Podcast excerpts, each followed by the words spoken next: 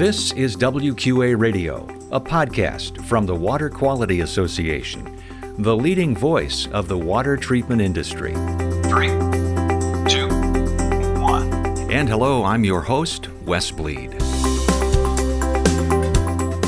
If you're not offering any type of medical or additional benefits, you're going to lose out in the candidate market because 93% of respondents offer medical insurance, 91% offer retirement, and 86% offered life insurance. That's Candace Wentling of Certified Action talking about the new WQA Business Operations Report at the Mid-Year Leadership Conference in September. And welcome to WQA Radio, where we bring you news and insights about the water treatment industry and promote the betterment of water quality around the world. Find us at our website, wqa.org, on social media, LinkedIn, Facebook, Instagram, and Twitter. This is episode number 234. If you're joining us for the first time, welcome. Be sure to hit that subscribe button on your podcast player so you never miss a show. That is the magic of podcasting. Also, if you wouldn't mind, go on over to Apple Podcasts and leave us a rating and review, and that'll help us grow the audience. We're publishing this on September 29th of 2021. In this episode, Candace Wentling and Amanda Krangel with Lamplight Digital Media dive into the new Business Operations Report at WQA. It's designed to give dealers valuable insights into the way they run their business. Candace and Amanda will discuss ways to compare your sales, wages, benefits, and marketing efforts with others in the industry and how this new report can help set you apart from the competition. Later, we'll have our WQA tip. Now on to Candace Wentling and Amanda Krangel, a portion of their presentation at the WQA Mid-Year Leadership Conference on WQA Radio.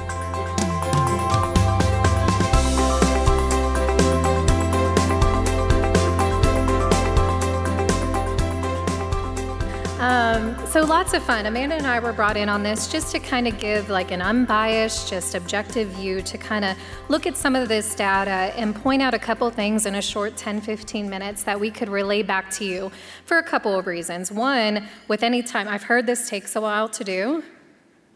Does it? Anybody in here did it? Took a while? Yes. We want to get you the value from it, but also how it applies to you and how it can kind of prepare us as we move forward in our education and the services and values that WQA provides. A little bit about it, just when you see these results, and we're not covering anything that's like huge, like I don't think anything's really going to stand out to you that you didn't already know. However, I do think it'll give you an idea of what the majority of dealers are doing and some of the results that we're seeing. But what I would need you to understand is how this is reported is in percentiles. And in that way, what it means is if you see the 25th percentile, it means that 25% or less of those dealers fall into that category, and so on and so forth to 50% and 75%. So if you see the 75% number, it just means that 75% of dealers are at that number or below. Okay, pretty simple, but I just wanted to point that out. So if you log in to get your results, what's really cool about it is it'll show you where you fall within those percentiles. So you can kind of see if you're falling in the average or maybe on the lower end, the higher end. I think you can use that for, you know, your forecasting and things of that nature. However, some of the things that I wanted to kind of point out that stood out to me when I took a look at the report, really, I was really focused on personnel. You know, with all the staffing issues and all the things that we're experiencing with staff, I'm like, maybe we can get a good view in our short time together today based on some of the things that stood out that dealers are doing. All right. And I think this would be most utilized in a differentiation standpoint, right? Because that's what we have to do in a candidate market is we have to be able to differentiate ourselves in order to gain or keep people. This was really fun for me. So one of the questions just asked, like, how many staff do you have, right? And some of the feedback we got from some of our training tracks that we've done in the past is, I don't know if this is really targeted to small dealers. You know, there's these huge companies out there where they have 300 and some employees. I don't think we can be measured the same way, you know, as we are in a small dealership. But was really interesting that 75% or less of the businesses that reported into that, which was over 100 businesses, had 20 employees or less. So that stood out to me, like, even though there might be larger organizations, they're still operating as many small organizations. Okay, so I think that's important to recognize that. I think we can still use that data in order to use it for your own dealership. This, I think, I wanted to show this because this is not built into percentiles. These are just data numbers that were given. The reason I wanted to put this up here is if you're not offering any type of medical or additional benefits, you're gonna lose out in the candidate market because 93% of respondents offer medical insurance, 91% offer retirement, and 86% offered life insurance. Now, I didn't divvy this down by how much, you know, they're contributing to each of those things. I just wanted to look at who is doing it.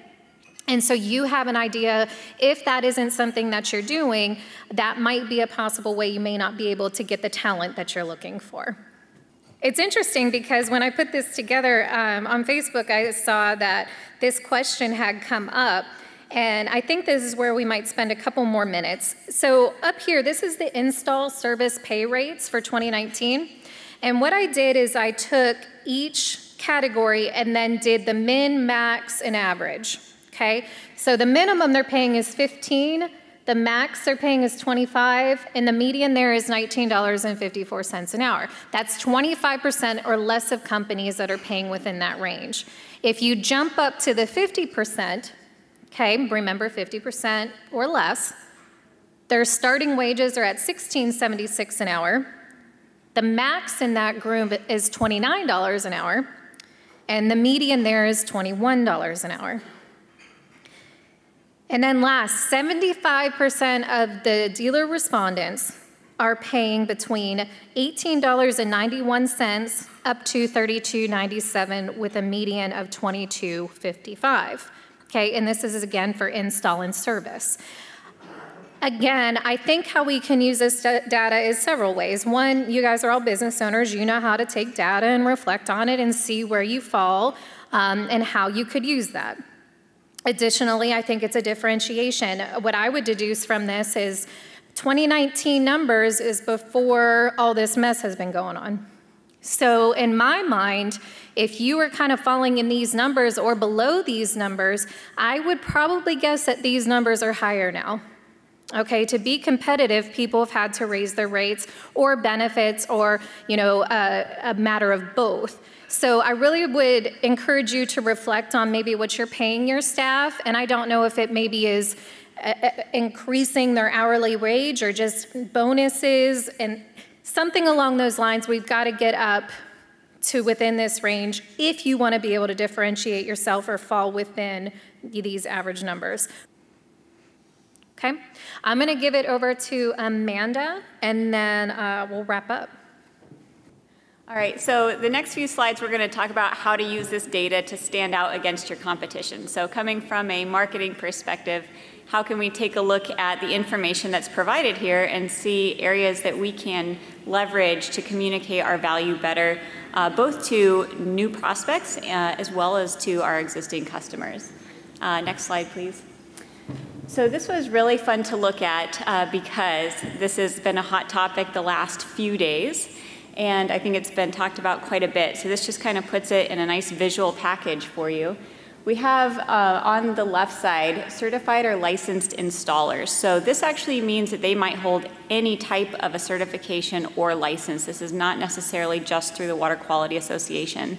And as you can see, 48% of survey participants, their installers are licensed or certified. So I would also say that you could probably take that and extrapolate that the people who are taking this survey are WQA members, and if you were to look at all of the other water treatment companies out there that are not members, this number becomes much, much larger of those who are not licensed or certified. And so that just lends so much credibility to this organization and what it's doing to help people become certified and go through that code of ethics. So Number one, you know, if you don't have certified people on your team, this is a great way to use that as a differentiator for your business, because you already know just based on this data, it's really going to help you stand out.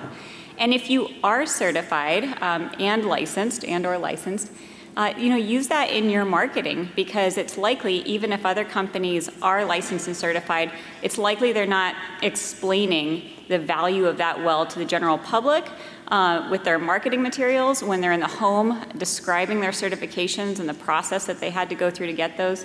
And then on the right side is the WQA certifications. We show that 76% of participants in this survey do not have certified employees through the WQA, or membership altogether, okay?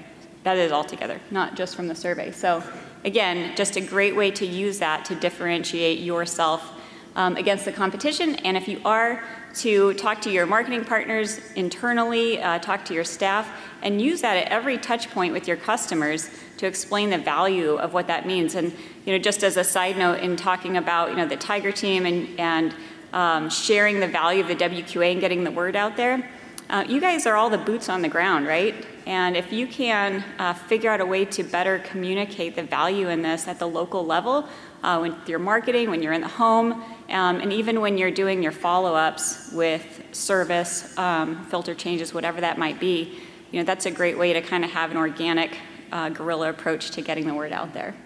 Next slide.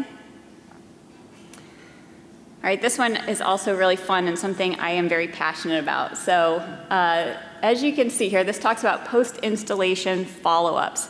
So that would mean that after you installed a system, you either called the person and went through a process of finding out how that went for them, or you actually went to their home and did an interview with them after that.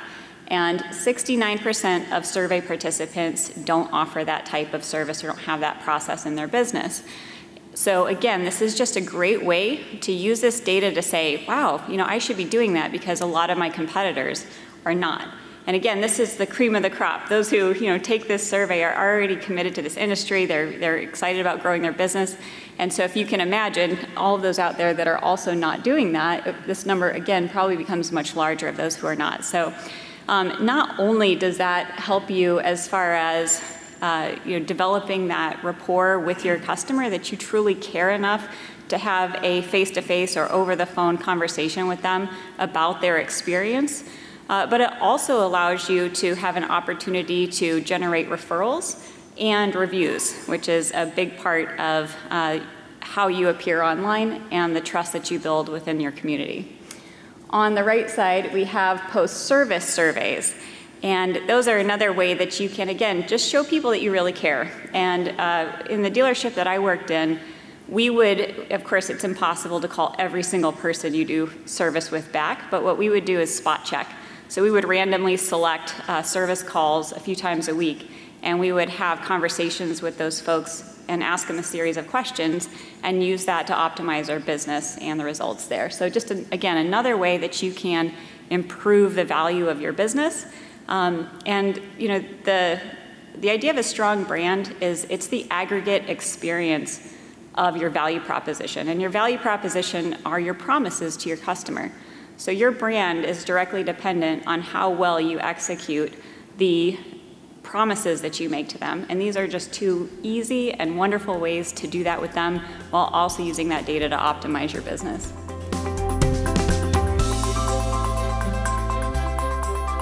The entire presentation from Amanda and Candace is available to attendees of the Mid-Year Leadership Conference, which was held in Oak Brook, Illinois.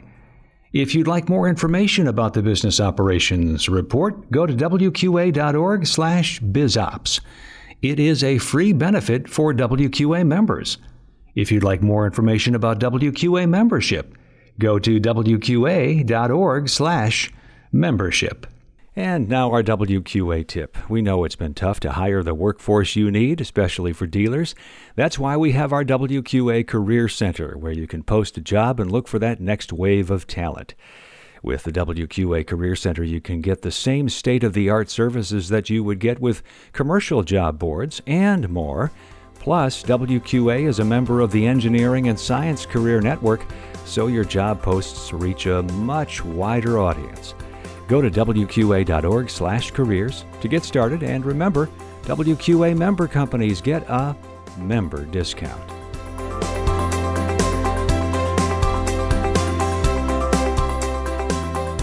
Thanks for listening to WQA Radio, a podcast of the Water Quality Association, the leading voice of the water treatment industry. Remember, you can subscribe to WQA Radio on most popular podcast apps. Learn more about water at WQA.org and, of course, learn about WQA product certification, professional certification, and how you can become a member at WQA.org. This is Wes Bleed. So long from WQA Radio.